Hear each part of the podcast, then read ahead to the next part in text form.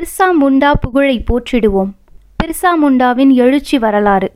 ஆயிரத்தி எட்நூற்றி எழுபத்தி ஐந்தாம் ஆண்டு நவம்பர் மாதம் பதினைந்தாம் தேதி ஜார்க்கண்ட் மாநிலம் குந்தி மாவட்டத்தில் அமைந்திருக்கும் புலிகாட் என்ற பகுதியில் சுகானா முண்டா மற்றும் கர்மிகது தம்பதியருக்கு நான்காவது குழந்தையாக பிறந்தவர் பிர்சா முண்டா. ஆயிரத்தி எட்நூற்றி தொண்ணூறாம் ஆண்டு இந்தியாவில் நிலவிய பெரும் பஞ்சத்தின் போது பழங்குடியின மக்களின் பயிரிடும் உரிமைக்காக செலுத்த வேண்டிய நிலுவைத் தொகையை செலுத்துமாறு பிரிட்டிஷ் இந்திய அரசு உத்தரவிட்டது. பஞ்சம் தலைவிரித்தாடும் சூழலில் இப்படி வரி வசூல் செய்வது மனித தன்மைக்கு எதிரானது என்று பழங்குடி மக்களை திரட்டி போராடினார் பிர்சா முண்டா. பழங்குடியின மக்களுக்காக அவர் அம்மக்களை ஒன்று திரட்டி கொரில்லா தாக்குதல் முறையில் அடர்ந்த காடுகளிலும் மலை இடுக்குகளிலும் அவர் நடத்திய போராட்டத்தின் அதிர்வுகள் ஆங்கிலேய ஆட்சியாளர்களின் அஸ்திவாரத்தை ஆட்டம் காண வைத்தது. ஜமீன்தார்கள், உயர்சாதி நிலப்பிரபுக்கள், கந்துவட்டிக்காரர்கள் துணையுடன் பழங்குடியினரின் நிலங்களுக்கு அநியாயமான வரி விதித்ததோடு மெல்ல மெல்ல அவற்றை அபகரிக்கவும் செய்தனர். கூடவே வனச்சட்டம் என்னும் பெயரில் ஆயிரத்தி எட்நூற்றி தொண்ணூற்றி ஐந்தாம் ஆண்டு காடுகளின் ஒவ்வொரு சதுர அடியும் பிரிட்டிஷ் அரசாங்கத்திற்கே சொந்தம் எனும் சிறப்பு சட்டத்தை பிரிட்டிஷ் ஆட்சியாளர்கள் கொண்டு வந்தனர். அச்சட்டத்தை எதிர்த்து உழுபவனுக்கே நிலம் சொந்தமாக வேண்டும் என்ற பிர்சா முண்டாவின் குரல் அப்போது இந்திய சமூகத்திற்கே ஒரு புதிய முழக்கமாக இருந்தது. நிலம் உழுபவனுக்கு எப்படி சொந்தமாக இருக்க வேண்டுமோ அப்படி இந்த நாடும் நம்மால் மட்டுமே ஆட்சி செய்யப்பட வேண்டும் என்ற முழக்கத்தையும் பிர்சா முண்டா முன்னெடுத்தார். இங்கிலாந்து அரசியின் ஆட்சி மாண்டு நமது அரசாங்கம் உதித்தெழட்டும் என்ற அவருடைய இன்னொரு முழக்கமும் ஆட்சியாளர்களை ஆத்திரமூட்டியது. சோட்டா நாக்பூர் பகுதிகளில் மக்களை ஒன்று திரட்டி நிலவரி தொகையை தள்ளுபடி செய்யுமாறும் குத்தகை விவசாயிகள் குத்தகை கொடுக்க வேண்டாம் என்றும் போராட்டம் நடத்தினார்.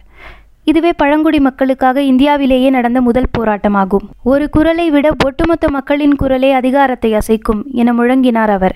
நில உடைமையாளர்களையும் ஆட்சியாளர்களையும் பிர்சா முண்டாவின் இந்த முழக்கங்கள் ஒரே நேரத்தில் பீதியடைய செய்தது. குரலற்றவர்களாய் அடக்குமுறைக்கும் ஒடுக்குமுறைக்கும் உள்ளான ஓர் இனத்திலிருந்து ஒருவன் குரல் எழுப்புகிறான், ஓர் இனம் போராட எழுந்து நின்றது. அதற்கும் மேலாக அவர்களின் நோக்கமும் முழக்கமும் இதுவரை ஆட்சியாளர்கள் கேட்டிராதது. எனவேதான் ஆங்கிலேய ஆட்சியாளர்களுக்கு கோபம் கொப்பளித்தது. ஆயிரத்தி எட்நூற்றி தொண்ணூற்றி ஒன்பதாம் ஆண்டு ஆங்கிலேய அரசு படையை எதிர்த்து கொரில்லா போர் முறையில் மறைந்திருந்து தாக்கும் தந்திரத்தை பயன்படுத்தி வில் அம்புகளை மட்டுமே கொண்டு எதிரிகளை வீழ்த்தினார் பிர்சா முண்டா. ஆங்கிலேய அரசு படையை எதிர்த்து போராடிய குற்றத்திற்காக பிர்சா முண்டா ஆயிரத்தி தொள்ளாயிரம் ஆண்டு மார்ச் மூன்றாம் தேதி கைது செய்யப்பட்டார். அதே ஆண்டு ஜூன் ஒன்பதாம் தேதியன்று ராஞ்சி சிறையிலேயே இறந்ததாக ஆங்கிலேய அரசு அறிவித்தது. அப்போது அவருக்கு வயது இருபத்தி ஐந்து மட்டுமே. பிர்சா முண்டா இறந்த எட்டு ஆண்டுகள் கழித்து சோட்டா நாக்பூர் சட்டம் ஆயிரத்தி தொள்ளாயிரத்தி எட்டில் கொண்டு வரப்பட்டது. ஆதிவாசிகளின் நிலத்தை வேறு யாரும் பயன்படுத்த முடியாது என்பதை இச்சட்டம் உறுதி செய்தது. நினைவு சின்னம். நாடாளுமன்ற அருங்காட்சியகத்தில் காந்தி, அம்பேத்கர், நேரு, பட்டேல், பகத்சிங், சுபாஷ் சந்திர போஸ் என நூற்றுக்கும் மேற்பட்ட தலைவர்களின் படங்களும் சிலைகளும் அவர்களின் நினைவை போற்றும் வகையில் நிறுவப்பட்டிருக்கின்றன. அந்த நினைவு சின்னங்களில் பழங்குடியினத்தை சேர்ந்தவர்களில் ஒரே ஒருவருக்கு மட்டுமே இடம் கிடைத்துள்ளது.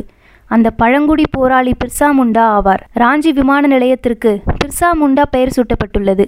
மேலும் குஜராத் மற்றும் ஜார்க்கண்ட் மாநிலங்களில் கல்லூரிகளுக்கு பிர்சா முண்டா பெயர் வைக்கப்பட்டுள்ளது. மத்திய அரசு தபால் தலை வெளியிட்டுள்ளது.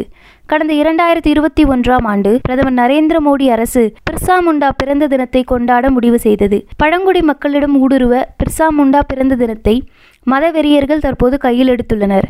இதனை முறியடிக்க வேண்டும். பிர்சா முண்டா உழைப்பாளர்களின் தலைவன், மலைவாசிகளின் தந்தை. எனவே அவரின் வரலாற்றை நாம் இந்நாட்டு மக்களிடம் கொண்டு செல்வோம்.